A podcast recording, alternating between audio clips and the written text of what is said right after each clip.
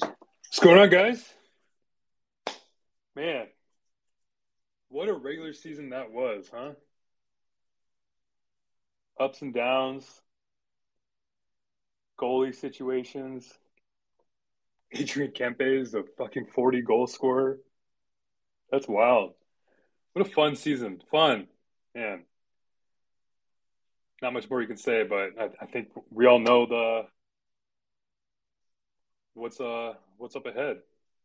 Um I have the Seattle Vegas game on right in front of me. Uh I think Vegas is winning two to one right now. It's about 13 minutes left in the third period. Um, for those who don't know, the Kings clinched the third seed with the win. Um, so the only two teams they can face are, are, are I'm sorry, uh, Edmonton and Vegas. So if Vegas wins or gets a point, actually, they just get a point, they're they clinch the Pacific Division, and that would mean that the Kings would play the Edmonton Oilers in the first round. If the Kraken come back and somehow beat the the Golden Knights in regulation, then the Kings would play the Golden Knights in the first round. So that's what's that's what's uh, in store right now. So that's kind of what uh, most of you guys, I'm sure a lot of Kings fans have um, in their minds right now. Uh, just this, this, is what's left, and then we figure out where we go from there. Um, as far as the schedule, it certainly looks like the Kings game three and four in LA will be next Friday and Sunday. Um, just judging by the basketball schedules with the Lakers and Clippers also in the postseason. So I would guess that games one and two, whether it be in Vegas or Edmonton, would be on Monday and Wednesday. Um, that's just purely speculation on my part. So I guess we'll have to wait for confirmation, but that's certainly what it seems like. But man, I guess we could just talk about that game. Adrian Kempe, dude. I mean, it's there's a lot of doubters, and I, I mean, I'd probably be lying if I, I, I had said I wasn't one of them. Um, you think about the breakout season he had last year 35 goals, gets rewarded with a contract extension. Even then, at some point, people were still wondering if maybe that was kind of a fluke, maybe a flash in the pan. Uh, a lot of empty net goals, but dude, this year I think actually tonight he had his third empty net goal, if I'm not mistaken. Finishes with 41 goals on the year. I mean, the first 40 goal scorer since Luc Robitaille. It's crazy. It was, it was, it was a fun offensive year. This is kind of what we had been hoping for in Kings country, right? We we've kind of grown accustomed to this Darryl Sutter type of game which will win games, but it can be considered boring type hockey. I mean, this is the first year, I believe, since 1993, uh, 1993 94, where they averaged over three goals a game, I believe. I'd have to double check that, but that certainly looks like, oh, Chandler Stephenson. Oh, no. Okay. Still 2 1. I'm sorry, I got the biggest game right here in front of me. Um, but yeah, so this was a game that was all about offense for the Kings, or a season that was all about offense for the Kings. They certainly ra- ratcheted it up. I mean, with the additions of Kevin Fiala, the breakout season of Gabe Vilardi, it certainly brought a lot of balance to the to the lines or the forward lines. And then you add a little bit more stability on the back end with a, a really good season from uh, Mikey Anderson, Sean Durzi, um, adapted well on the left side. Uh, Matt Roy was was his uh, typical self, uh, steady Eddie. Played all 82 games. I believe Matt Roy is only the 17th defenseman in Kings history to play a full 82 game season. Um, and then Drew Doughty being healthy most of the season. I think he only missed one game. So, I mean, this is a team that exceeded expectations last year. And it kind of feels like they exceeded expectations again this year, right? I mean, not a lot of people had them contend. I mean, for the most part, if it weren't for injuries, this team would have been contending for the Pacific Division title. Um, and unfortunately, we had to deal with a little bit of injuries toward the last, what, 10 plus games or so. And that kind of hampered that ability to make the division tie, to make the division run. But hey, 100, what, 104 points in the year, one point away from the franchise record, ties the most home wins in a season. So, I mean, if you went to a Kings game at crypto.com, you're more than likely had seen a win or two. So, it's a fun year, and I'm dude. I'm so ready for the playoffs. I'm so ready. I I I have I have high hopes for this team. Obviously, a lot of it probably has to do with uh, injuries and where where we see some players possibly coming back from injury. Um, for those who didn't see, uh, I was at the practice earlier today.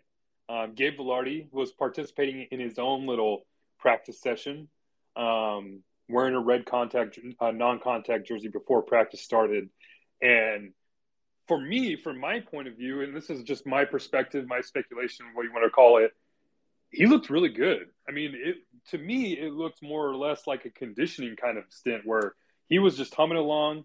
Didn't really look like he was favoring whatever kind of injury he was dealing with. Um, really going 100% just with with whatever drill he was running. So, I mean, I, I would say I'd probably be surprised if he wasn't ready for game one. Let's say that game one would be Monday.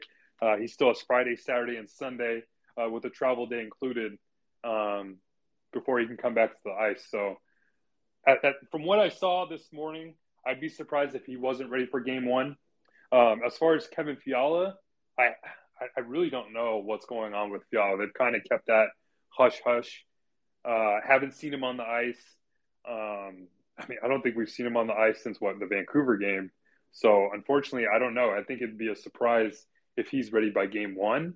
Hopefully, maybe we get him back later on in the series, uh, whoever it's against, uh, because that's that's. I mean, that'd be a big boost. But the fact that they're able to get Vilardi back, I think that adds a lot more balance. I mean, just adding Vilardi back to the lineup, you kind of look at the, how the Kings are lined up right now. Um, it certainly seems like Todd is okay with the top two lines uh, with Kopitar, Kempe, and Byfield as the first line. And then the nice line, I think, had one of their better games tonight against the Ducks. Uh, it's obviously against the Ducks, so you can kind of take that for what it's worth. But then, if let's say you add Vilardi back to that third line um, with Lizotte, Iafallo, you're able to push Kaliyev down, um, get MacEwen out of the lineup, and then you have Kaliyev um, with Kupari and Grundstrom. I think that adds a little bit more balance. Um, certainly with Vilardi in the lineup, that's huge, and maybe he add, and he'll also add a huge impact to the power play too. Because if you're able to swap out Iafallo with Vilardi um, with a little bit more skill and that front presence, I, I, mean that's huge for the power play. That's been a little bit lack uh, lacking lately. So uh, Seattle's coming up on a three-two rush here. Not much going on. Um, so yeah, so that's kind of where we stand, dude. I mean just a fun game. Sweep the season series series against the Ducks. Um, yeah, not much more you could say about that. Kempe hat trick. The nice line was good. Um, Korpisalo certainly looks like the game one starter. Uh, there's conversations who we'd expect. I mean, if you have Korpisalo going tonight, obviously he started the last game. I wouldn't expect them to run Copley out um, game one because that would be what like an eight day break or so, maybe even longer since he last played. So more than likely looking at Korpisalo being the game one starter. I mean, I don't, I don't, I don't think there's either a right or wrong choice there. To be honest with you, I think you could have gone either way, and both had their arguments. Korpisalo obviously has a little bit more of playoff experience, not a lot, but a little bit more. Um, has that really outstanding 85 save performance against the Lightning.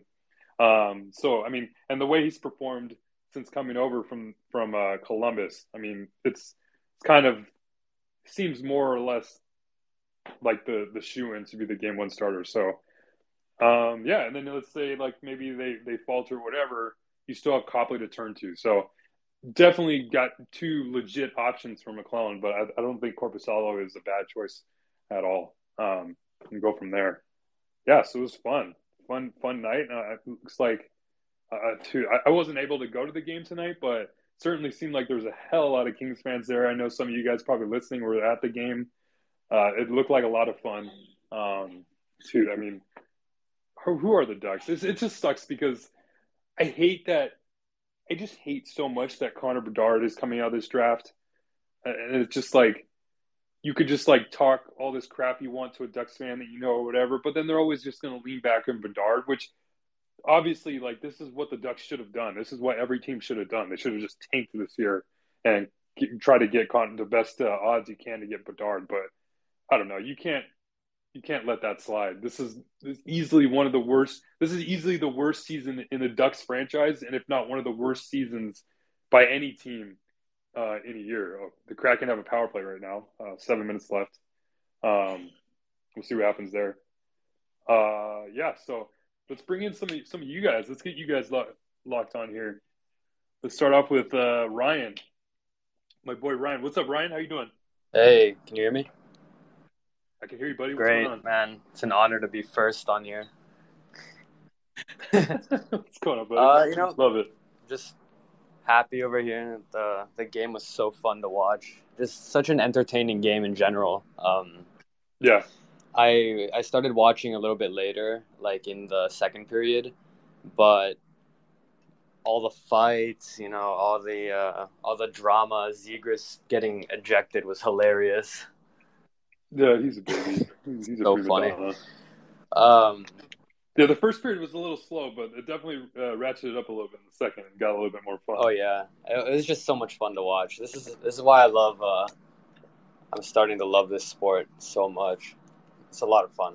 It's the it's the best sport. It's the best sport to watch live. It's the best sport to watch TV. I mean, I tell people every time I do these. I mean, just I, I love the sport of hockey more than I love the Kings. I mean, say take that with what you will, but I mean, I'll always just turn. I, if I can watch a game of hockey, I, I freaking love the sport. I've been playing it since I was a kid. Um, if you can try to get tell your friends or family or whatever to tune in and just take them to a game, I mean, I'm sure they'd love it too. So that's uh, that's really all I gotta say about that. Yeah, you know, um, it was a great season for us, in my opinion, the regular season, and I'm just excited to head into the playoffs. If we end up playing Edmonton, um, I hope we can turn that around from last year or from last time we were against them. Mhm. Um, I, I unfortunately wasn't a fan at the time.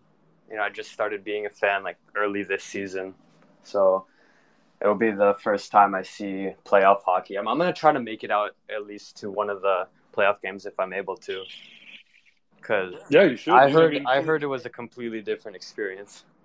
Oh, playoff hockey. Um, I'm sure a lot of you guys in here can attest. I mean, that's a totally different ball game. Uh, it's if you think you're having fun watching a regular season game. I mean, there's nothing more heart pounding, more nail biting, more you get the sweat going than than playoff hockey. I mean, I can. I'm sure a lot of you guys can remember, dude. I mean, I, I just kind of go back to that series in 2014 against Chicago Blackhawks. I mean, dude, those overtime games. I thought I, those are taking years off my life watching those games. I mean, it's just it's just totally different than watching playoff hockey. You just your grip, you feel like you're just on the ice with the team, just watching it every second. It's just it's so fun to watch and yet so heart wrenching at the same time. But I, I mean, this is what we sign up for, right? Yeah, sounds awesome. I can't wait for it. And um, you know, one thing I kind of wish we played Copley tonight, just because there a hundred percent would have been a goalie fight. Uh, but you know, Korpi he got the win for us, so I'll take it. Can't complain about that. Yeah, and he looked good. I think you can't really. I mean, the first the first goal was just kind of. It looked like the team was just like, ah, whatever. Like we're just gonna come in here, kind of, kind of have some fun, just stay healthy, not really get too physical. Because that's certainly what it seemed like in the first period. Um, I think I think uh, Faust and Foxy mentioned it that it seemed like they were going maybe like seventy five percent, which I mean makes sense, right?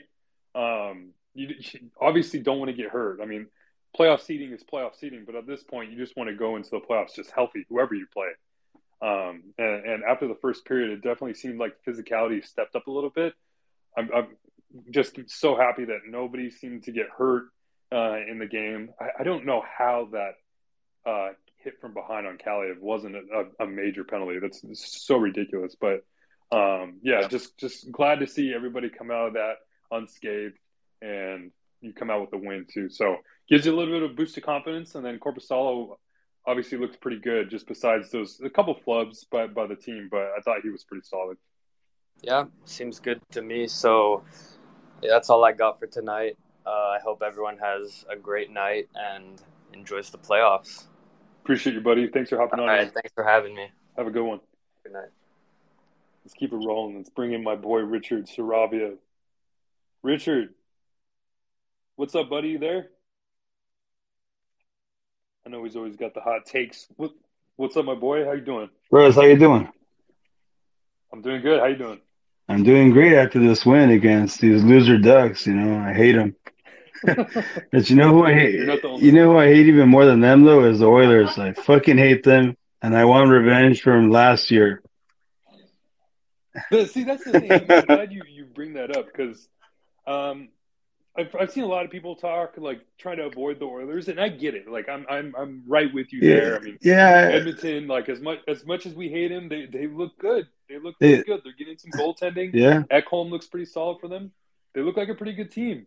But I'm with you. I I I, I totally agree. I'm, I'm I'm right there with the revenge aspect of Like it. I want them in this first round. I want revenge. I want to beat them, and then I want Vegas in the second round to destroy them. I'm still mad about 2018. Still, but Dude, you're up for blood. I love it. I'm. A, I want. blood. This is the revenge tour for the Kings. If it wasn't for the shitty goaltending in the first two uh, months of the season, we would have been won a division by like 100 miles. And you know this already. You already mentioned it earlier, and that's why I'm looking forward to the playoffs, obviously, but also what is Rob Blake going to do? Like, because he has a lot of decisions to make this summer. So I'm like, I don't know what's going to happen, man. It's going to be like crazy. It's going to be really crazy.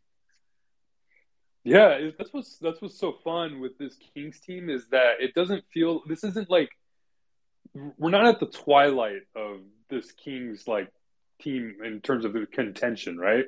I mean, yeah, Kopitar is, is is getting up there in age, Doughty's getting up there in age, hmm but besides that, I mean, this is a relatively young core, and that's a core that you think about that's signed for quite a while. I mean, Kempe just signed a long extension. Yeah. Kevin Fiala signed a long, long extension. Mhm. You have to know more.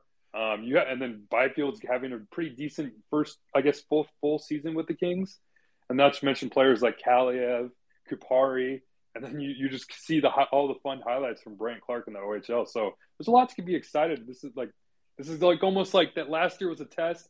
This almost seems like another test for this team, and they're just going to keep building and building and building and get better and better. Yeah, I was gonna ask you, like, what do you think of like the Kings being ahead of schedule, quotation marks? Because the fact is that we're not, I guess we're not labeled a real like cup contender yet, but we have so much prospects and so much talent, and the fact that we made it this far and did all the things that we did, we haven't even hit our apex yet. We're not even the window's not even open yet, and we already did all of this. So can you imagine when they do hit their cup window? or whatever you want to call it, like how much more damage can they do to the rest of the league? How much better will they be? How many more many more points? How many more records will they break? Those are the questions I'm asking myself in my head over and over again. Mm-hmm. No, yeah, you're totally right, man. I mean, you look at, and it's so smart to see what Rob Blake's been able to do, signing some of these Mhm. players to these long-term deals. I mean, look at the Mikey Anderson contract. I mean, that's a player that That's a bargain. fans, including including myself, I mean, it's total bargain. When when he went out for those five games, everyone's like, "Oh man, like losing a player like Mikey Anderson is such a huge, it's such a huge impact, or a big impact to the defense." And he signed to such a bargain contract for a long term, and that's that's an anchor on the left side. I mean, that's a player that maybe in a couple years probably garner a seven, eight million dollar contract, and you sign for half of that. So this is yeah, this is a team that's that's they're not even close to the apex of of in terms of contention. But I, I agree. I think they are ahead of schedule. A lot of people said last year that they exceeded expectations. So Yeah. maybe even weren't even supposed to contend for a playoff spot last year. So if you think about it that way, maybe this year was supposed to be the year they were supposed to start contending, quote unquote. And they weren't even just contending. I mean, we were talking about maybe even a Western Conference title. So yeah, they're way ahead of schedule. I mean, if everyone comes back healthy, which is my only wish right now between, you know, now and game one of the playoffs, Mhm. is to get at least uh Vilardi back. I think that would be huge. But if we can get both Fiala and Vilardi for that first series, I'm not, I don't really care so much about Edler, to be honest.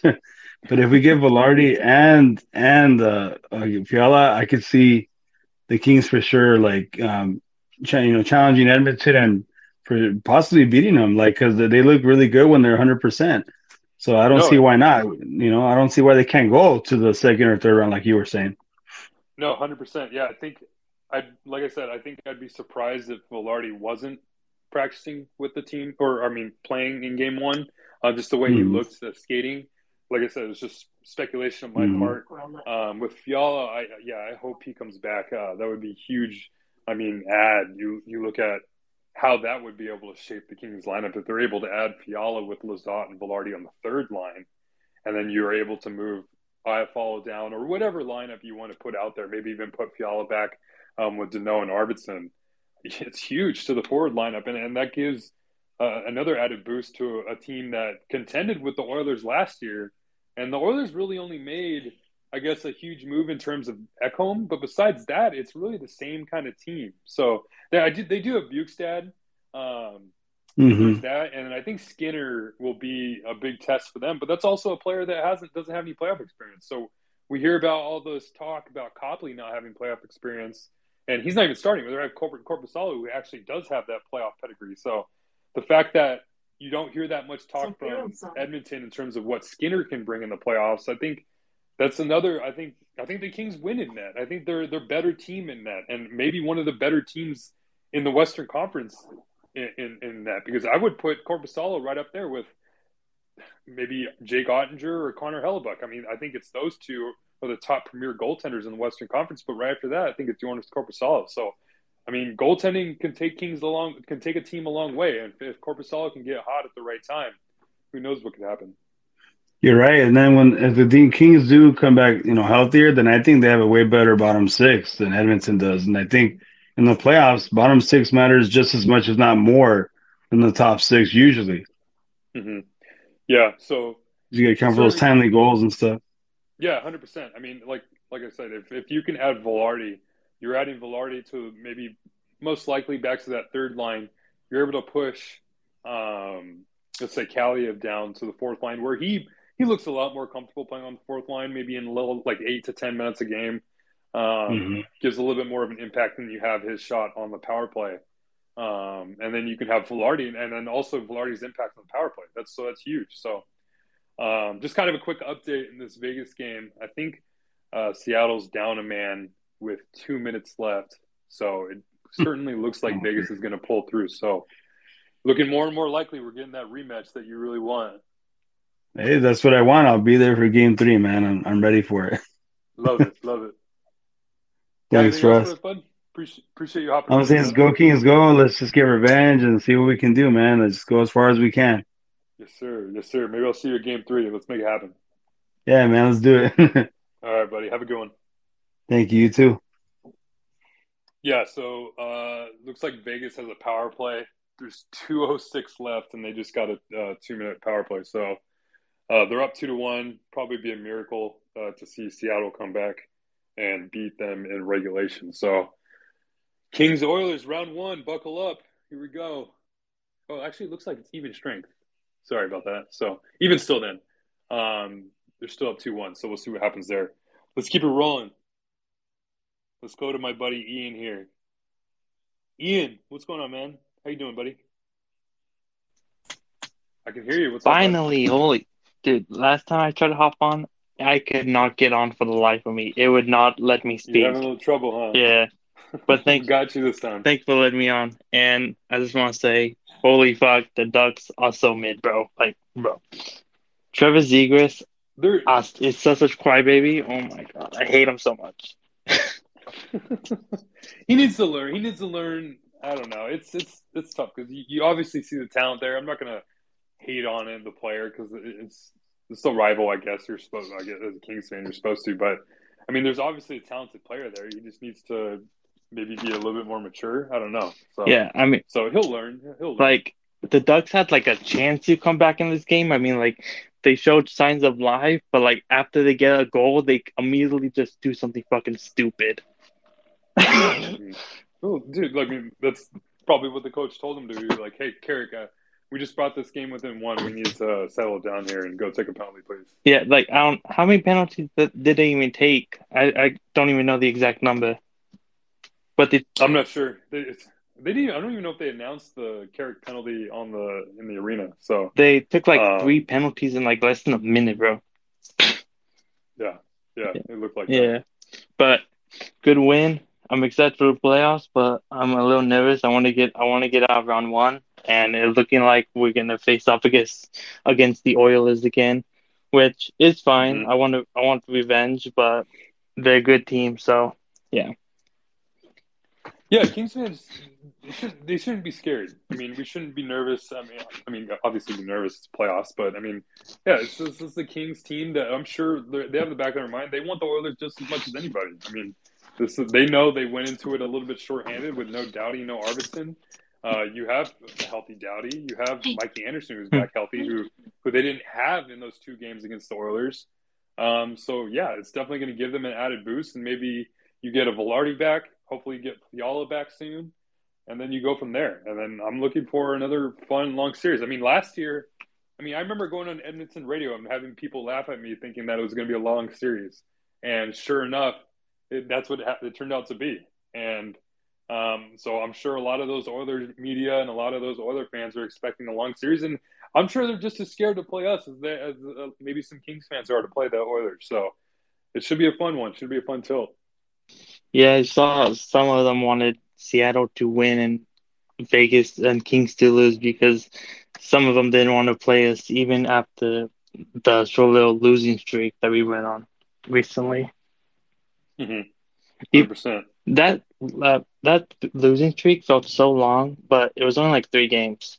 But it feels so long. I don't know why. yeah, I mean, it was just because of the teams that they were playing. Yeah. I mean, you had two against the Oilers. Um, I forget, I forget the other team that even lost. It feels so long ago, but yeah, you have no Mikey Anderson, and it kind of hurt the defense. Kind of misaligned um, some people. You had Gavrikov playing in the top pair um, with Doughty. Doughty had never even played with Gavrikov really before.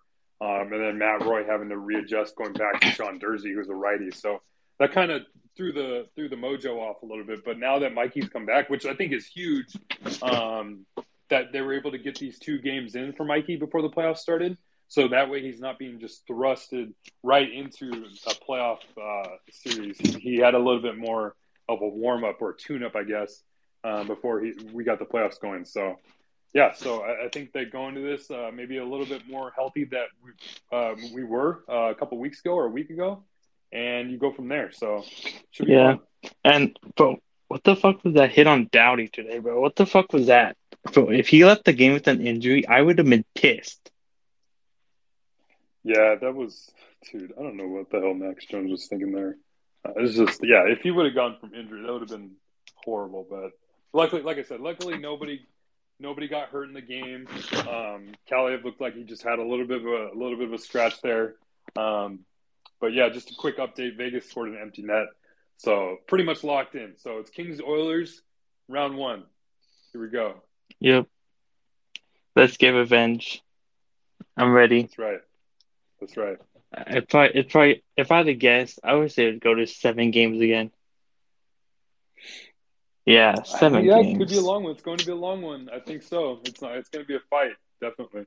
But unless the Kings, the Kings surprise us and sweep and sweep them in four games, imagine. that would be hilarious. a lot of Kings fans would love that. Yeah, and it would probably be a big upset with Oilers fans. Absolutely. They wouldn't Especially believe their eyes. David's having. Yeah. But yeah, I mean, we surprised them in round one by taking them to seven games, and we're gonna surprise them in round in the next this playoffs too. Absolutely, absolutely, sir. I love it. So I'm ready. So I'll let someone else talk, but that's all I want to say. So, yeah, appreciate, appreciate you, buddy. I'm glad we were able to get you on this time. Thanks. Have a good one. Have a good night. Thanks for hopping on. You too, man. All right, guys. Kings Oilers, round one.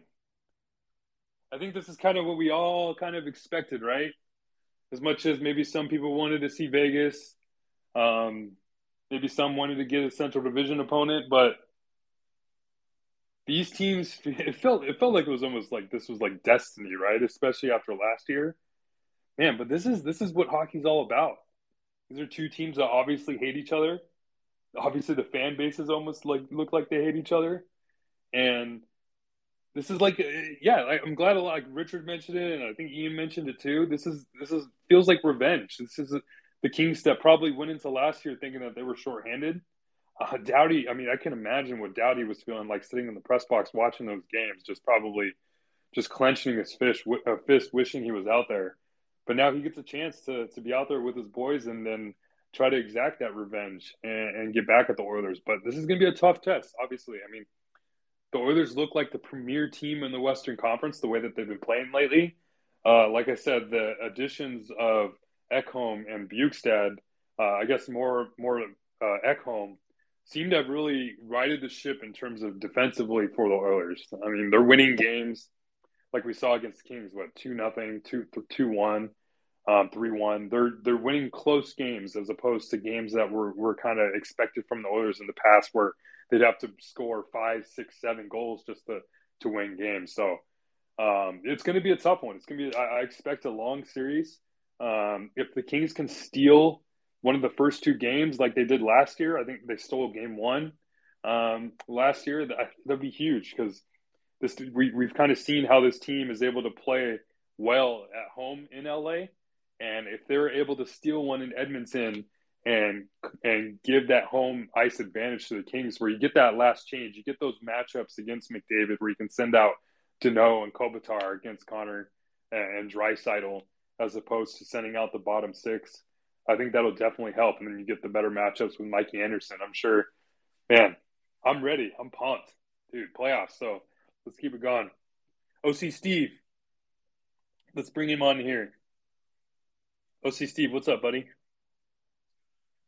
How you doing? I'm um, looking optimistic, man. Um, I know everybody's talking about the playoffs, and I'm glad that the club out in Ontario is kind of by the skin of their teeth got in, dude. Yeah, right. They're kind of just uh, making it happen. I mean, it's unfortunate because this especially what happened last year too, which is which is really unfortunate. The Kings were decimated with injuries. Uh, there's some injuries that happened this year too. So the Ontario Reign roster had to be just decimated, uh, impacted a little. Yeah, I mean, you lose Jordan Spence, you lose Tobias Bjornfot. Um, those are two big pieces for uh, the Reign team. So hopefully they can get. I don't know if Spence or Spence is with the team now. I think Bjornfot is still with the Kings. Um, but I wonder if LaFerriere will go back down to the Reign or if he has to stay with the Kings. I'm not too sure. And that's what I was going to um, kind of hit home, man. In the last week, I mean, AHL wise, you don't really get big trades, but what you do get in the AHL around the playoff push is all these, you know, ELC collegiate, uh, you know, mm-hmm. ATOs, or they actually get, you know, minor bridge deals. So the fact that we got Portillo is is a big big, big win in the um, goaltending future in LA. Yeah, absolutely. I mean, because there there wasn't one, right? there wasn't a goaltending future. I mean, besides b- besides Villalta, who I'm actually I'm I'm higher on Villalta than than some others. Um, but it's just unfortunate because what's happened with Cal Petersen, you send Cal down, and that's almost been a roadblock for Villalta. Yeah, he uh, hasn't gotten the time that he needs to actually get his, you know, get the ring rust off and compete because we're just sitting Cal down there, which I hope that we resolve that in the postseason. You know, I try to look where we're at in the present and I try to look at where what we got to do in the summer and then per, prepare for the next season is kind of where I keep my focus at. No, yeah, 100%. Because I mean, like I talked about with Richard, this is a team that's on the trajectory of getting better and better. This isn't this isn't like a, like the end of uh, like 2016 or whatever. This is a team that's just getting started. So you can, yeah, we can be excited for this playoffs, but then we can also have our uh, an eye on maybe looking forward and see how we can get better and better.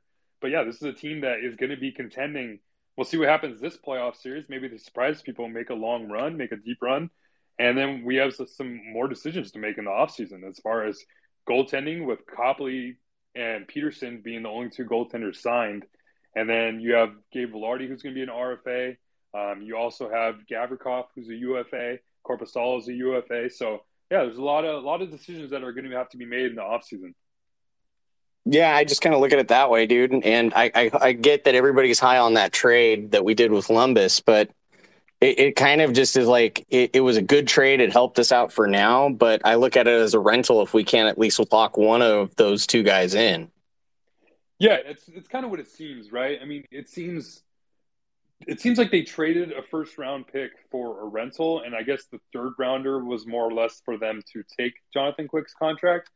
Um, I don't know if that contract maybe helped the salary cap uh, long term, which doesn't really seem like it did.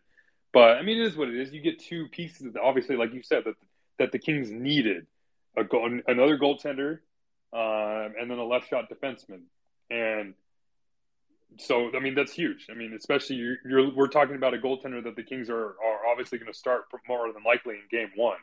So and he's been a top ten goalie since he's come over. So it looks like a win in terms of that trade. And then figure it out what you will in the offseason. I, I'd love to see Korpisalo back at a, at a cheap hit, and then you kind of ride that wave, and you have Copley and Korpisalo, and then try to figure out a way to maybe get away from that Cal Petersen contract, and then go from there. Yeah, because I honestly, it's going to be fun watching Ontario next season if you're going to have Portillo and hopefully Villalta there. You have Portillo, you have Villalta. Um, yeah, you might have Brandt Clarke at the start, depending on what happens in training camp. Uh, Laferriere, uh, Pinelli.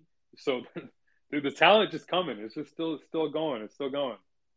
Yeah, I mean the the Reign next season, just on paper alone, are going to be fun to watch and going to be cheap games. So I get mm-hmm. sometimes you know going to crypto is not going to be the cheapest, but it's a nice alternative knowing that we have a bright future for once that people can attend to, and it's like pennies on the dollar in comparison to going to a Kings game.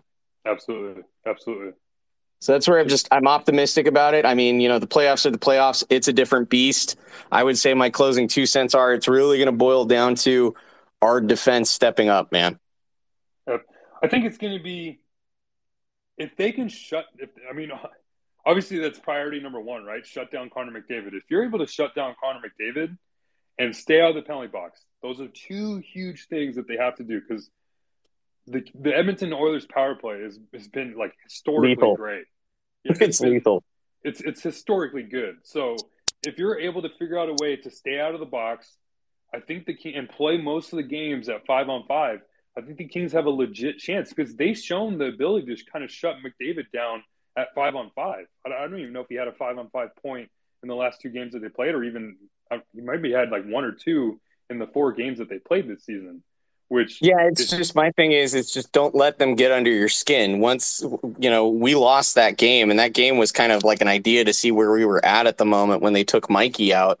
So they're gonna do if they get the opportunity, they're gonna do stuff like that. So you, you're just gonna have to play a very conservative game, and defense is really gonna have to step up. This is when you know you're really earning your money and your keep because the playoffs it's it's an it's a marathon. It's not a, a mm-hmm. race in that regard.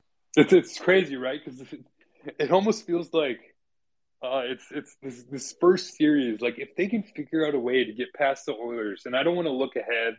Um, obviously, this, this is going to be a very tough series, but if they can figure out a way to get past the Oilers, I mean, the sky's the limit at that point. If you're able, to, if the Kings are able to beat the Oilers, you kind of look at the rest of the Western Conference.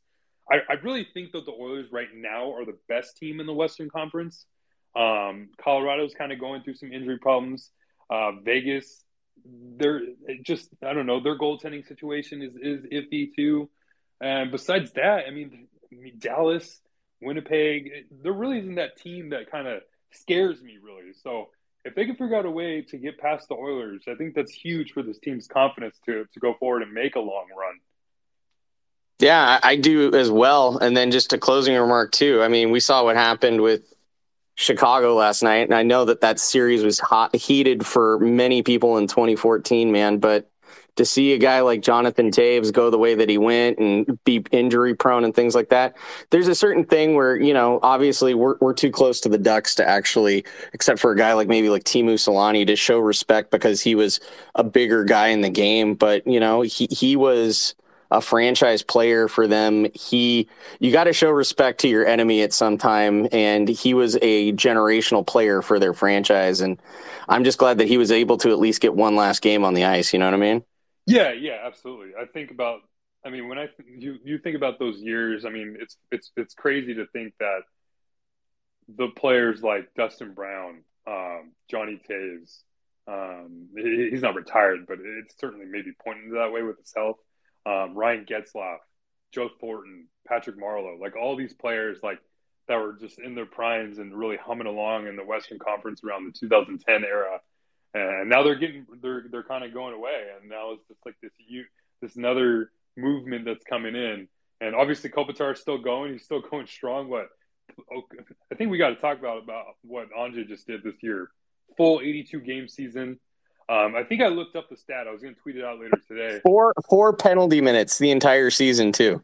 Yes, sir. So that's exactly what I'm talking about. So Kopitar, first player in NHL history to play a full 82 game season, average 20 plus minutes a night, and only have four or less penalty minutes on a whole season. First player in history. And I know time on ice only started being, um, I guess the, that statistic only started being um, reported from the 1997 98 season. But man, I mean, you think about too with Kopitar at his age to do that, especially going against the competition and playing that many minutes. I mean, dude, if he doesn't win the Lady Byng, then something's totally wrong here. Just because of the amount of discipline you have to have, because obviously, you know, your father father time wins all battles. But the fact that he could keep his discipline in game and not get prone to tripping, slashing, any of those kind of penalties that just comes with you losing a step says a lot with his character. And it's always been funny, especially since you live in Orange County like I do, man. Like Ducks fans just love to give you shit left mm. and right about everything. And I've never heard somebody say, you know what, Kopitar's a piece of shit. No, 100%. Yeah, no, I think I, I can't think of a more respected player across the league than Anze Kopitar. You hear about anybody that talks about him. I mean, national media, everybody. Like I remember, I remember hearing last year or a few seasons ago, John John Tortorella going on. I mean, it's John Tortorella, so take it take it for what it's worth. But going on ESPN when he was with them, saying about how Connor McDavid needs to learn how to play the game like Anze Kopitar. I mean, that's how well respected a player like Kopitar is, and I think it's it's tough that to see him play in a region like LA where maybe he doesn't get the attention that he deserves. But I'm sure he's more than happy with the rings that he's got on his fingers. I think, and I think, I think he's happy with the rings. I think he's happy with what his it's brought to his family because I've even watched his other brother play with the, the ECHL reigns. So they've been more than generous, the Kings organization, to his family. But mm-hmm. it's just one of those nice things. It's like we you can you can bitch about Drew Doughty, you can bitch about Jonathan Quick if you're a Ducks fan, but at the end of the day, my 11 is a hell of a lot classier than your current new 11. love it. Love it. So, yeah, totally always love talking to you, brother. I'm looking forward to the playoffs. And as always, my friend, go Kings go. Love it. Go Kings go. Yeah. We'll see you later. Have a good one, buddy. Oh, man, I'm pumped. So, game one, I would expect it to be. I'm seeing people ask when game one is. Uh, I think I mentioned earlier. I would expect it to be Monday. Um, that's not official, but if game three and four in LA are Friday and Sunday, uh, which seems pretty much more than likely um, given the basketball schedules, I would expect game one and two to be Monday and Wednesday. So that way, I don't think there's going to be any back to back. So games games one and two Monday and Wednesday in Edmonton. Um, games three and four Friday Sunday in LA. I'm excited. I'm ready. I'm gonna be there Friday and Friday and Sunday. So hopefully we get some. We can sneak one out of Edmonton, and then let's sneak two out. Why am I saying one? Let's sneak two out and then sweep them at home. That sounds even more fun. I'm ready for that. Let's keep it rolling. Max G, what's up, Max G? How you doing, buddy? I'm doing good. oh doing, man? bring on the Oilers! I love it. And uh, I'm I'm just bummed there's no uh, Mike Smith, Jonathan Quick part three this year. right. Get a little bit more, I guess, the st- stability, maybe. I mean, but Jonathan Quick was pretty good last year. I mean, toward the end of the year, so I don't want to take any any uh, discounted what he did last year. I think I think he was pretty solid for the Kings toward the end. But I'm pretty pretty confident what the Kings got net. Uh, maybe a little bit more confident what they had last year. Yeah. So I, I had a question about um, uh, roster expansion for the playoffs. Like, how many how many players is a team allowed to add for the playoffs? Actually, so yeah, after the after the trade deadline, there's no roster limits. So you could have as many players on the roster right now, and just as long as you're cap compliant. Um, I think they've carried maybe 24 or 25 guys um, a couple times, just given the injuries. I mean, he, that's why you didn't see like a Mikey Anderson or Gabe Vilardi or any of these players going IR because you you send those players to IR to open a roster spot. But given the fact that there's no roster limits, you can just keep adding players and, and just have them on the roster. So yeah, so no roster limits. Um, I, I, think I, I, wouldn't expect any players to come up. It seems like the McLellan's kind of happy with the, with the lineup they have now. Um, I would, I mean, I would more than likely expect the defensive lineup to be what it was today, You have Anderson Doughty on the first pair, uh, Gavrikov Roy in the second pair, and then Walker Durzi on the third pair. Um, Edler uh, could be available. He skated with the team today for the first time, or, or he actually skated with the team um, yesterday and then skated again today with the team in a red non-contact. But I would expect him to be ready for game one. And then up front, the forward lineup, um, depending on what happens with Vilardi, uh, like I said a couple times, I, I, would more than likely expect him to be back for game one. And then you're able to to slide Kaliyev down from the third line to the fourth line, and then I would expect McEwen to come out of the lineup there. So that looks like more the the lineup that they'll probably run game one. Gotcha. So now that the regular season's over, I have to ask you, considering the Kings, you know, had the season they did, what they fell one point shy of the franchise record, and uh, Kempe scored over 40 goals, first King to do that since Robitaille, like almost 30 years ago. So mm-hmm. since you've been following the Kings, where does this regular season rank for you in terms of excitement and just you know the overall performance of the team? Because they only had like, seven seasons in franchise history where they've had 100 points or more on a season or something like that. Yeah, it's weird, right? Because uh, you look back, I think you guys might have to correct me, but I think what was the last time they had 100 points was 16 17, if I'm not mistaken. I believe it was the Lucic year. I could be wrong, but it's this year just feel it feels different, and I think a lot of it has to do with maybe the offense that they're scoring uh, or that they're producing. I mean, you scored more goals than you had in, in what close to 30 years, so it's going to be a lot more entertaining, uh, a lot more eye popping, I guess. So yeah, this regular season's up there. It it obviously didn't start the way we maybe all would have hoped, but like some other people have mentioned, it was all because of goaltending. If if this team had gotten just adequate goaltending, average goaltending at the beginning of the year, we could be talking uh, the number one seed in the Western Conference, not just the three seed. Because I mean, the way they were scoring goals, the way the power play was working, which has been a huge improvement, and hats off to to Jim Hiller, who's done an outstanding job. I think the power play percentage actually was the second best in franchise history. Um, so yeah, just a huge turnaround in terms of the power play, which I think is like humming along at like 25%, where last year was like 17%. So that's a dramatic upgrade. And so that that just brings out a little bit more, uh, I guess, notice to the fact that this is a lot more of an exciting season. That it didn't start too exciting, but I look back like I think someone asked me like what what was like a turning point in the season, and I, I go back to that game in Boston where they were down by two. I mean, it's right. This was right after the the Buffalo game where they gave up six goals in the third period. I mean, we're I remember we went live on uh, the Hockey Royalty Show on YouTube.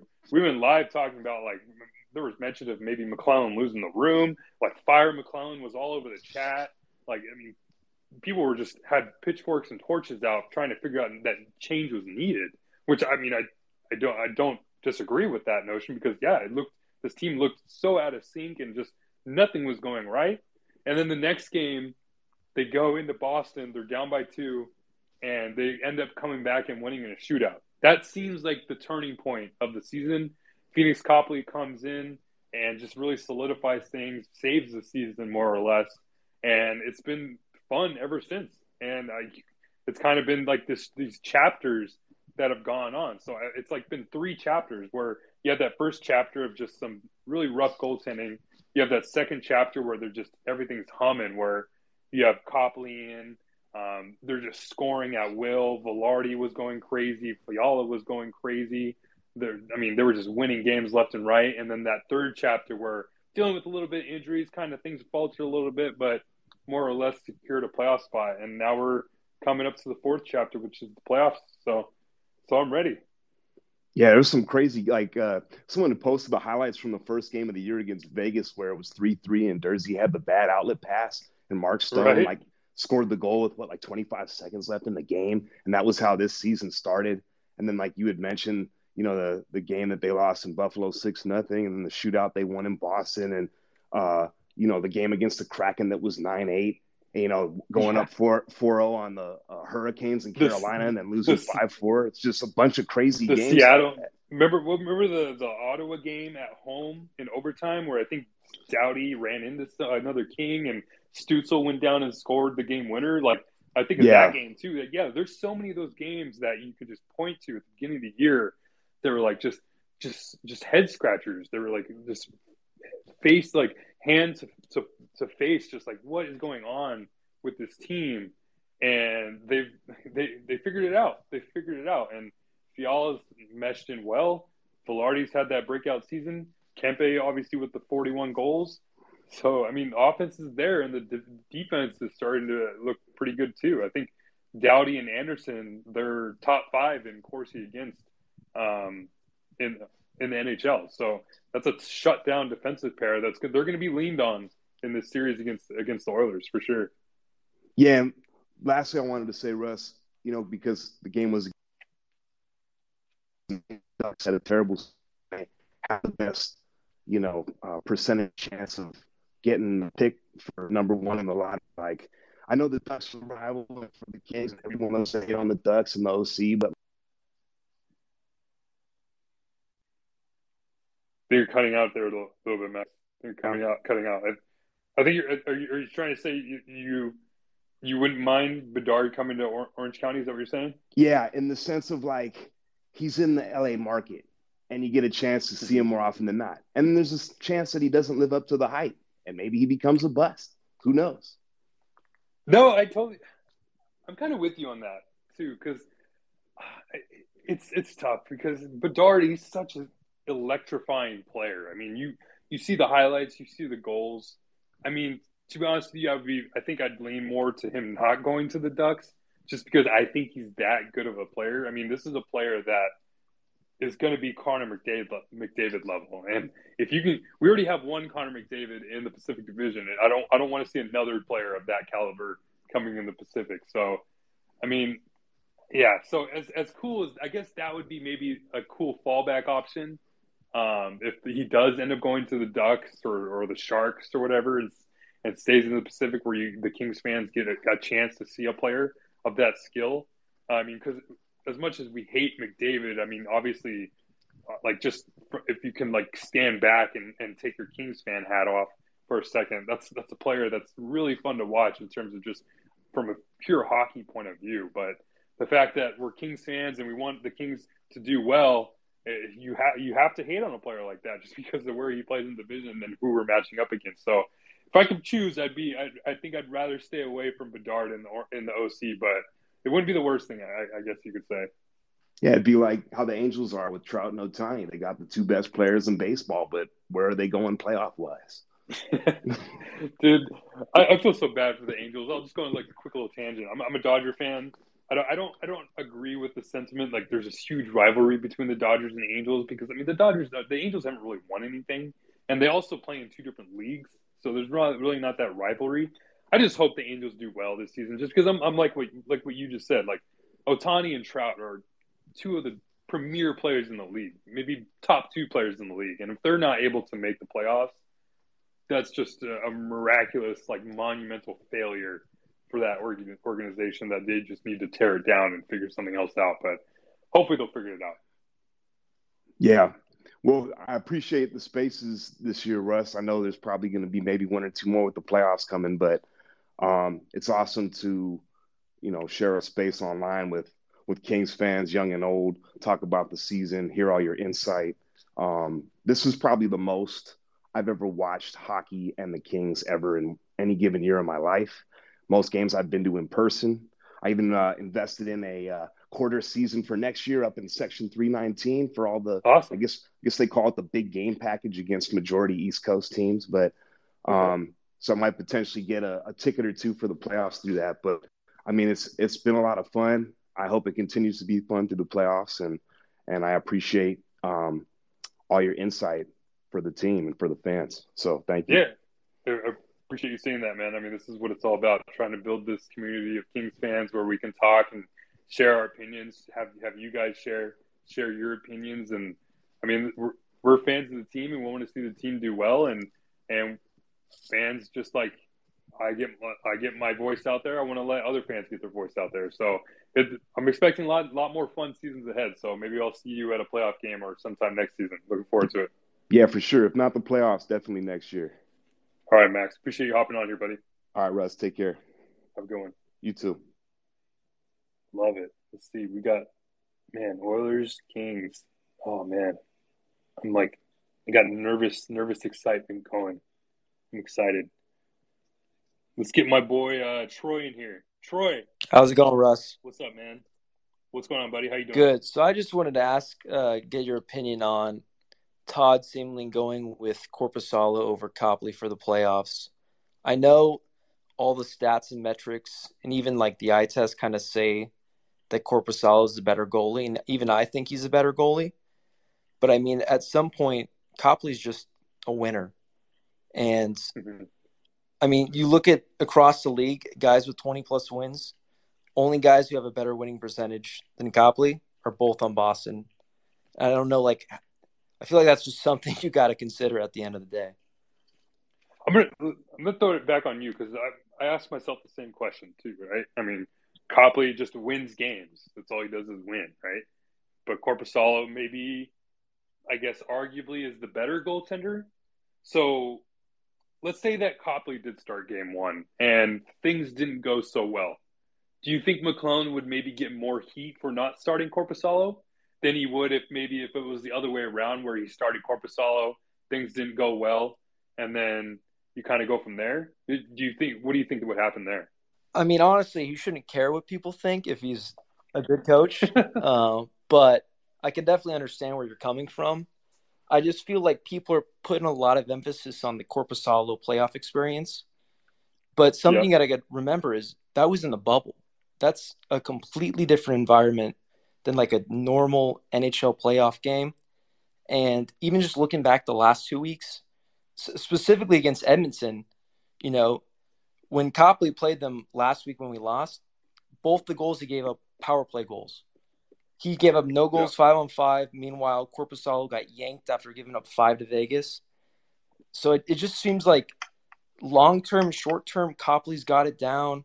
I mean, he's winning. He's got like a seventy five percent winning percentage, and it, I, I I honestly agree that Korpisalo's better, but I would rather win than have a goalie that's better and lose. So. No, yeah, I'm I'm kind of with you. Where to me, like if I had the choice, I would have started Copley. Yeah, and it, it more or less because where we can have this argument where it's that close to the point where we're kind of debating it. I think what Copley has done for the season and helped it, what what he's done for the team this season, I think that would for me give him the edge in terms of giving him the start because this team would be nowhere where they're at if it weren't for Copley. So the fact that we're able to have that debate as opposed to oh who should start who's the better goalie i think just of what what he's copley's been able to do um, for the kings this year i think that would give him the edge in terms for me in terms of starting. But I, I don't think i think it's just i think it's so close of a margin to the point where yeah. you can go either way right? I mean it's just it, that's just it's a good problem to have i guess right? It, it's it's one of those good problems yeah. So what do you think it would take then for Copley to start a game? Because I know playing two goalies in the playoffs, like you have zero. So do you think it's just going to take Korpisalo getting lit up, or we go down three nothing, and then you just give Copley a chance, or you just have to ride with Korpisalo through the playoffs? So this is this brings up another thing, another point that we're actually going to talk about this on our podcast. I think we're going to do one this weekend, maybe tomorrow. I'm not sure, but yeah. So what what what would dictate the point, like you just said, to bring in Copley?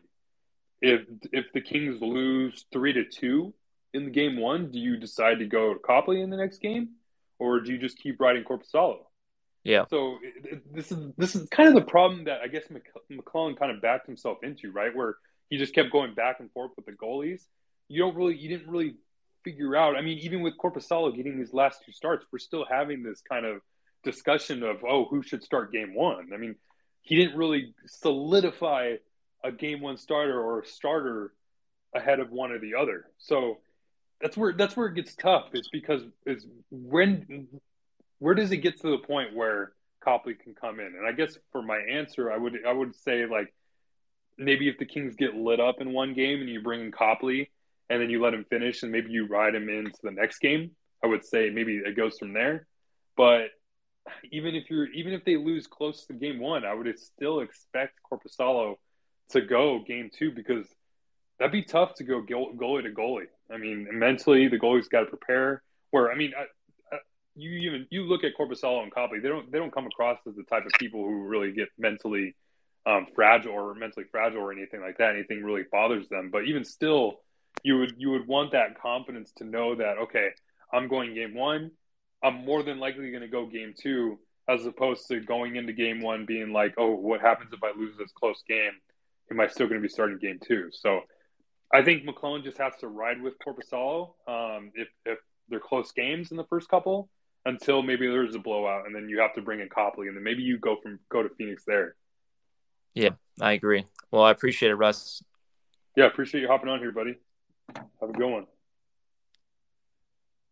Let's keep it rolling. Man, last regular season spaces. This is freaking crazy fast year, right? This year flew by. That Jersey flub feels like it was so long ago in opening night. Scott, what's up, Scott? hey, doing? Russ, uh, long time uh, listener, first time caller, man. Stoked to be on. love it, love it. Uh, what's going on? I was at the uh, game tonight uh, in Anaheim. I actually live out in Orange County as well, uh, but born and raised up in LA County married an Orange County girl. Don't hold it against me. But uh, live out here now, so I like to go to a lot of the Kings Ducks games. And uh, I don't know if anybody saw or it's been talked about it yet, but the LA Kings beer that they were selling at the uh, Ducks game tonight. I don't know if anybody saw that. They were selling LA Kings beer. So what they were doing was they were selling cans of beer called Chrome Dome beer, and it was in a silver can, and at the bottom it said LA Kings fan beer, artificial blonde ale, and they were selling it for $99 a can served warm. And you could buy it. It was a real thing they were allowing you to buy. Basically, the Ducks spent the whole night just trying to troll Kings fans in the building. That's really all they got. Yeah, that was it was it was kind of hysterical. I was really tempted along with a lot of other Kings fans to pull the trigger and just buy a can and spend ninety nine dollars on a can of beer you're never going to open and uh, but then they're winning. Then they're winning scott. They i know i know i know. That was that was why i held back. I was like and a rumor was that the money was going to charity so they wouldn't be like you oh, know okay. go to jail for price gouging or anything like that. But i think uh i think a lot of people might have uh you know hesitated a lot uh not done it but it was uh, it was pretty hysterical uh, being there and seeing all the Ducks fans do anything they could to try to make Kings fans feel bad. They do a lot of questionable things with the, the Twitter kind of going after Copley for not wanting to fight, quote unquote. Yeah, exactly. Which, yeah. And then even tonight they posted that thing of of of uh, Doughty getting cross checked. Like, what are you guys doing? Yeah, obvious. And another thing they did on the jumbotron was they played the LeBron clip of him not knowing that LA was or Kings were in LA. Uh, yeah, that's that's all they got. Yeah, that's really all they got. The uh, the only other thing I wanted to say, like uh, in regards to anything, was uh, in regards to Bedard uh, potentially going to Anaheim. That like, if there's one conspiracy theory I believe in in my whole entire life, and I don't believe in any, it's it's that the NHL draft is occasionally, you know, rigged to a degree, and and and.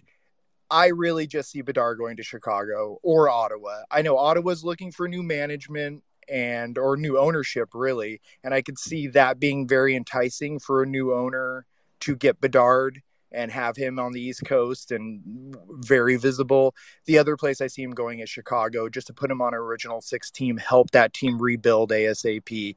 You know, the NHL we all know is really bad at marketing players and I mm-hmm, think mm-hmm, that mm-hmm. their only thing that they they typically know how to do is just put a player in a very visible city, you know, i.e. Connor McDavid going to Edmonton, Auston Matthews going to Toronto. Uh, I, I just think I think it's kind of set in stone. As much as I, I again, I, like you were saying, I would hate to see a guy like Bedard and McDavid both in the Pacific Division as a Kings fan. I, I just still don't I don't think they're gonna allow Bedard to go to a team like Anaheim and, and not get seen every night, you know, by the typical Yeah. hockey media. You let Bedard go to a city like Anaheim or Columbus or San Jose, Yeah. Gary Bettman would probably lose his mind. but Exactly. I'm sure. I'm sure he's he's definitely trying to pump up those lottery balls, um, so he can justify getting Chicago a Winter Classic every year. Absolutely. Um, maybe get yeah, or even help, or or, maybe- even like I was saying, help Ottawa with you know getting somebody who really like. I think probably somebody's on the fence with purchasing Ottawa right now, but I think you put Bedard in Ottawa, and somebody's definitely buying, and they're paying more too than they probably would have. yeah, maybe maybe Ryan Reynolds or put on the Deadpool suit and do a little dance Yeah, with Gary Bettman or something. God only yeah. knows. But yeah, but thanks, uh, thanks for all the LA Kings content, man, and uh, I really appreciate uh, everything you do. Appreciate it, man. Yeah. Appreciate you hopping on. Yeah, absolutely. Have a good You one. You too. Man, yeah, I, I don't know where Bedard's gonna go. When, when is the lottery? The the the lottery is actually soon, right? NHL key dates, twenty twenty three. Let me look this up real quick. I'm pretty sure that lottery is coming up here. I don't know. It is what it is. But yeah, it's gonna be that, I guess that lottery is pretty much the draft, right? It's it's whoever's going to win that draft lottery is going to get Bedard. Um, Monday, May eighth. Okay, so it's a couple weeks away. Um, four weeks away, and that's going to be an important day for some franchises. Definitely going to be tuned in. So I'm sure the whole entire NHL is going to be tuned in because, I mean, I don't know if you guys if you guys don't know Connor Bedard, just Google the highlights because they're insane. The, the kid's crazy good. He's got it's not just the, the dangles and the moves that he can do, but he's got a, a crazy good shot for how, how young he is. Johnny, Johnny, you, Johnny, Utah, Johnny, Utah, LA. What's up, man? There, Johnny, Utah. Looks like you're trying to talk. I can see you. I'm gonna bring in uh, Julian so we can get you figured out, Johnny. Julian, Hello? Yeah. Julian, what's, up, man? Yeah, I'm a big? LA Kings fan, man. Yeah. Love it. Love Yeah. it. Love the energy. I don't know what to say, man, but I'm just excited to be back in the playoffs, man. I know, like, this is important now. Mhm. Yeah. Like, Absolutely. after, like, when the All Star break came up, I always say this after the All Star break, it gets very important. Yeah, Mhm. because the- let's say you have some players injured and all that stuff. Yeah, they're they're ready to. Uh, once the play, All Star breaks over, you got it on starts. You got to hope some players will get back from injury and all that stuff. Because yeah, oh, it gets hard after that. Dude, I'm just praying that we don't get any like surprise injuries like we did last year with Arvidsson. Mm. I mean, obviously losing Doughty sucked, but I mean, even then, uh, there were still a lot of Kings fans that were happy just to be back in the playoffs. But at this point, I think Kings fans are kind of they're they're they're away with the the the kind of uh, we're just here to have fun at this point, or even here to to give Dustin Brown his due before he rides off into the sunset. I think Kings fans are going into this with a little bit more vengeance on their mind, with a little bit more of a Stanley Cup hope on their mind, Uh huh. and then we, you go from there. I mean, you, we can we've all seen what can happen in the playoffs. I mean, Kings won the Stanley Cup as an eight seed, so Yeah. you get a goaltender that can be hot. Maybe you get uh, a player that can get hot. hmm Anything can happen. Yeah, man. As they said, anything's possible, and as they said, anyone can be beaten. to anybody, right? I mean, Yeah. the Kings showed it. Kings showed it last year, just Yeah. taking Edmonton to game to seven games with no no and Arvidsson. Yeah. Um, hopefully, we get a surprise uh, return for Fiala. Yeah. I have my fingers crossed. Same here, but and for uh, it'd be- Vilardi. It'd be huge. I think I think Vilardi will be back, so that would be huge. Um, and then it's it's like like I mentioned earlier, it's just good to see Mikey Anderson get his two games in before Mhm. the regular season too. Yeah, I was afraid when he went in along with Fiala that one time, like Coach McLellan put him in because I was about to say, I if I were McLellan, I'm not. I'm just saying this: why chance them getting hurt again and the injuries getting worse? Yeah, I think there's there's something to that. Um, you kind of look at the two the two games that Anderson played.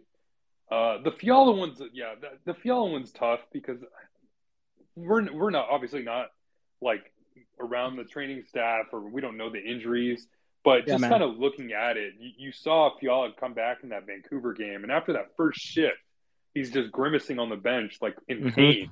And so yeah, all of us are going to start speculating like, dude, what the hell? Like, why is he being rushed back? Like blah blah blah. And then he hasn't even played since then. So at this point, it's kind of like um, just kind of hoping that we can get Fiala back, and hopefully he wasn't re-aggravated any injury. Yeah. With Mikey, Mikey, I'm kind of glad that they brought him back because you you had games against Vancouver and Anaheim. It wasn't like Mhm. two barn burners that are going to be rough and tumble games that weren't even really that important. Um, Yeah. he took he took some hits, made some plays, and got got accustomed back to, to game speed and can be ready to go come game one. So it was Uh-huh. a little bit of a risk, but it, it paid off in the end, I guess.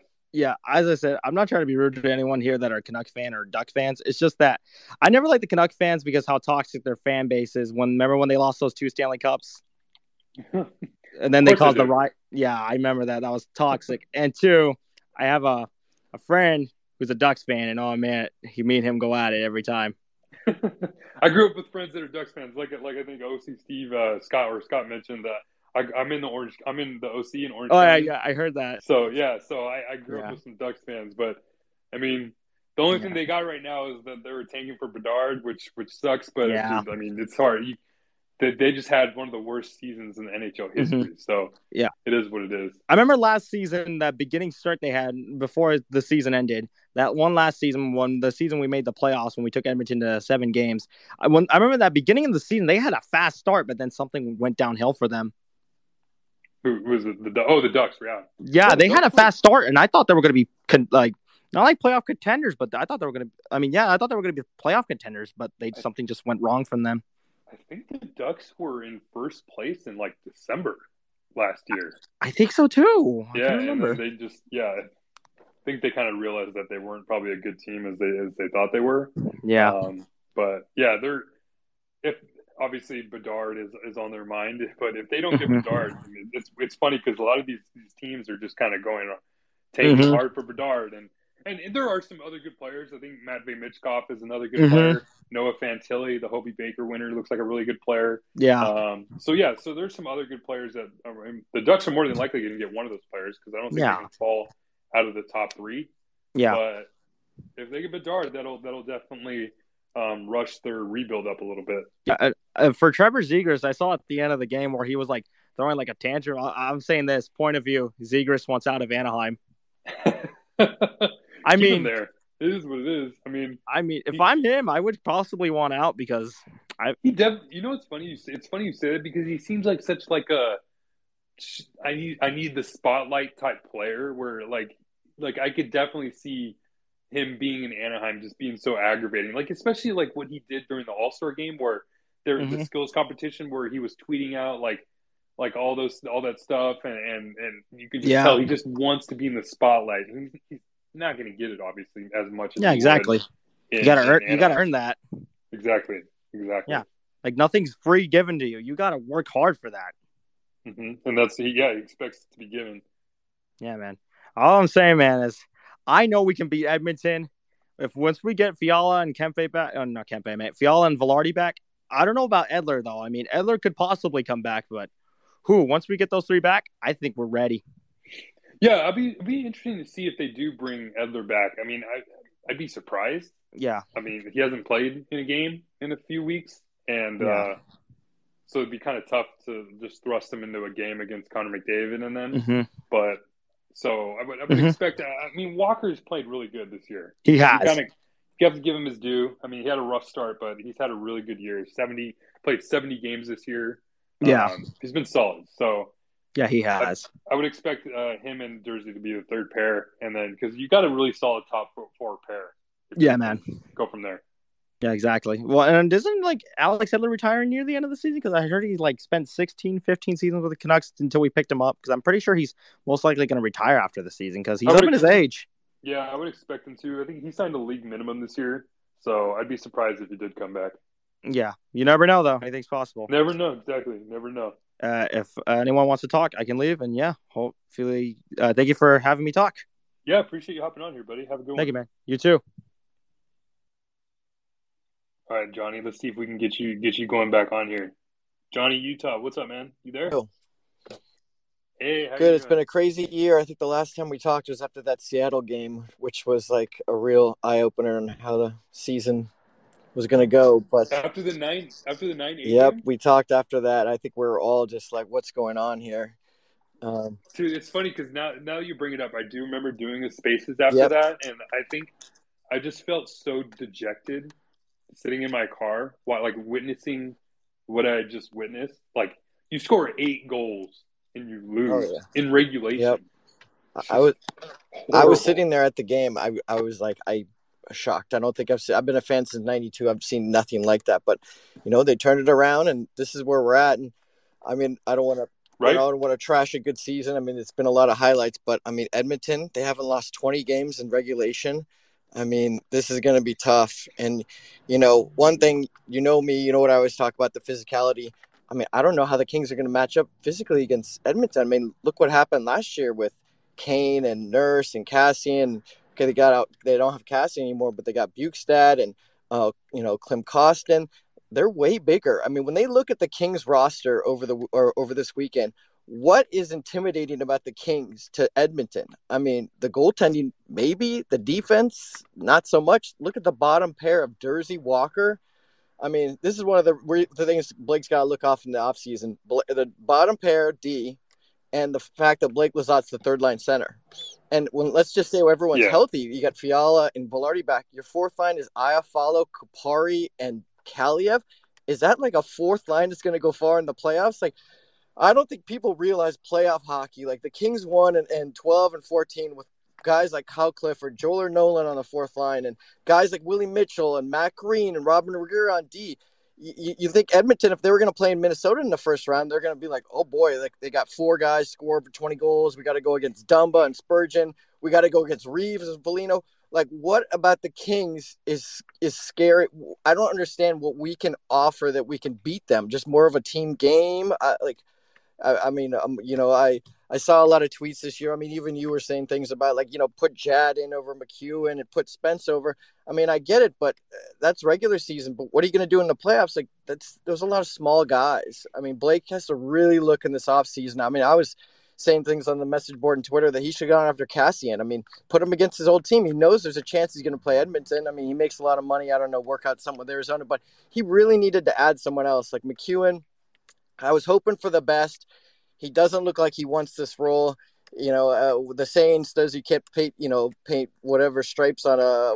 I don't even know what Lombardi used to say, but you know, I, I don't know if he's the guy. I mean, Lemieux was way meaner and started up more, and and, and was basically, you know, I watched it in Section One Eleven all playoffs. Man, he was he stayed in the ice after the games, after the shootouts Mhm. with Kane. There was like a game within the game with him and Cassie and challenge each other. Like, who's going to do that this game? Like, who's Ryan Nugent Hopkins basically bullied the Kings the last game. You know, so I, I just I don't know what the Kings are going to do here. I mean, free to feel to chime in. I just vented, but no, I love it. I love it. No, I, yeah, I feel it. This is you're pretty much stating a lot of the things that probably Kings fans have on their mind. You you, you can easily just point back to the last two games that the Kings played against the Oilers, where I, I believe I shared they were out hit like seventy to thirty something or whatever, something like that. So. And then, yeah, you can even just point back to the season last year or the playoff series last year, where Vander Kane just lived in front of the net, and the Kings could really do nothing about it. So, I think there's there's there's really three things that the Kings just need to do to to to, to really be competitive in this series, and they kind of showed a little bit of it last year. Um, just stick to your system. This is this is this are they're a system team, and you kind of ask like how like what's going to be good or what's going to help the Kings win against the Oilers as long as they stick to that system um, that they play. They, uh, they they play a really solid one three one neutral zone. Um, if they can really limit the speed that Edmonton can can kind of generate in the neutral zone, I think that will help. Um, and they've shown the capability with Mikey Anderson and, and, and Matt Roy and and you have Gavrikov too. I mean, they they're able to to break out pretty well out of their own zone. So I think that's that's number one. Uh, number two, shut down Connor McDavid. Obviously, that's that's huge. Um, I don't think you need to say anything more than that. And then number three, just stay out of the box. I mean, this is a power play that's historically good. So if you can really limit the, the ability for them to go on the power play and just play a lot more five on five, I, I think the Kings have a really good chance. I mean, those are those are three big components because you look at the the Oilers. Yeah, they have Nugent Hopkins who's having a good year. Uh, obviously, Draisaitl's on the team, but I would I'd have to look at like how many of their points came on the power play. I mean, I'm sure it's it's quite a bit. So yeah, if you're able to limit limit their power play chances, stick to the system, play five on five hockey, and and and really kind of shut Connor McDavid down, I think the Kings have a really good chance because I mean this is a good team. The Kings Kings aren't just like bottom feeders or just kind of sneaking into the playoffs like they did last year. They're they're a team that deserves deserves praise and deserves recognition right up there with with the Oilers, especially when they're healthy. I mean, they beat the Oilers twice already. Obviously, the Oilers added Ekholm and Bjugstad, but even still, then I mean, this is a team that even took the Oilers. It, they were close games they lost against the Oilers without Anderson, Fiala, and Vilardi, and still still put up a competitive fight. So. I, I, I think there's a legit chance. I hope team. so. I mean, but even looking at last year's uh, team versus Edmonton, Kings had Brown, Kings had Lemieux, Athanasiou was in and out. Troy Stecher, Stecher, he can throw him if you have to. You know, they they were a little bit bigger. I just think that if you know we're hoping for the best you know i always hope the kings go deep but if you know it doesn't i think in the off season we're all going to be thinking about this what rob blake didn't do and what he needs to do. And it's not goaltending and it's not defense and it's not for, for i mean it's it's something in those positions but it's physicality and nastiness. He needs to add it across the board. He needs like a left shot nasty defenseman you know like an Edmundson, a, Joel, a nick seeler something like that and he needs a, a, a guy on forward like a, a, Lemieux type. And if he doesn't want to put a guy out there just to do the role, then go look at somebody like a Nick Ritchie or a Max Comtois, a guy that you could put on the third line or something. But the Kings really need some grit. They got bullied a lot of times this year. I made a list. I don't want to go over it. Maybe next call. but um, you know, Grundstrom's teeth getting knocked out. Anderson, you know, leveled. Uh, Josh Dakota Joshua and Grundstrom. Uh, you know, Tkachuk on Quick's mask. I mean, I could just go through all year you know, they were cut, ran like I've never seen him run before. Uh, you know, and um, it, partly because Lemieux was in and out of the lineup or he was injured, and they really need to do something about this. And I think come playoff hockey, I think we're going to see that that's going to become an issue. But fingers crossed they go far, and uh, we'll see.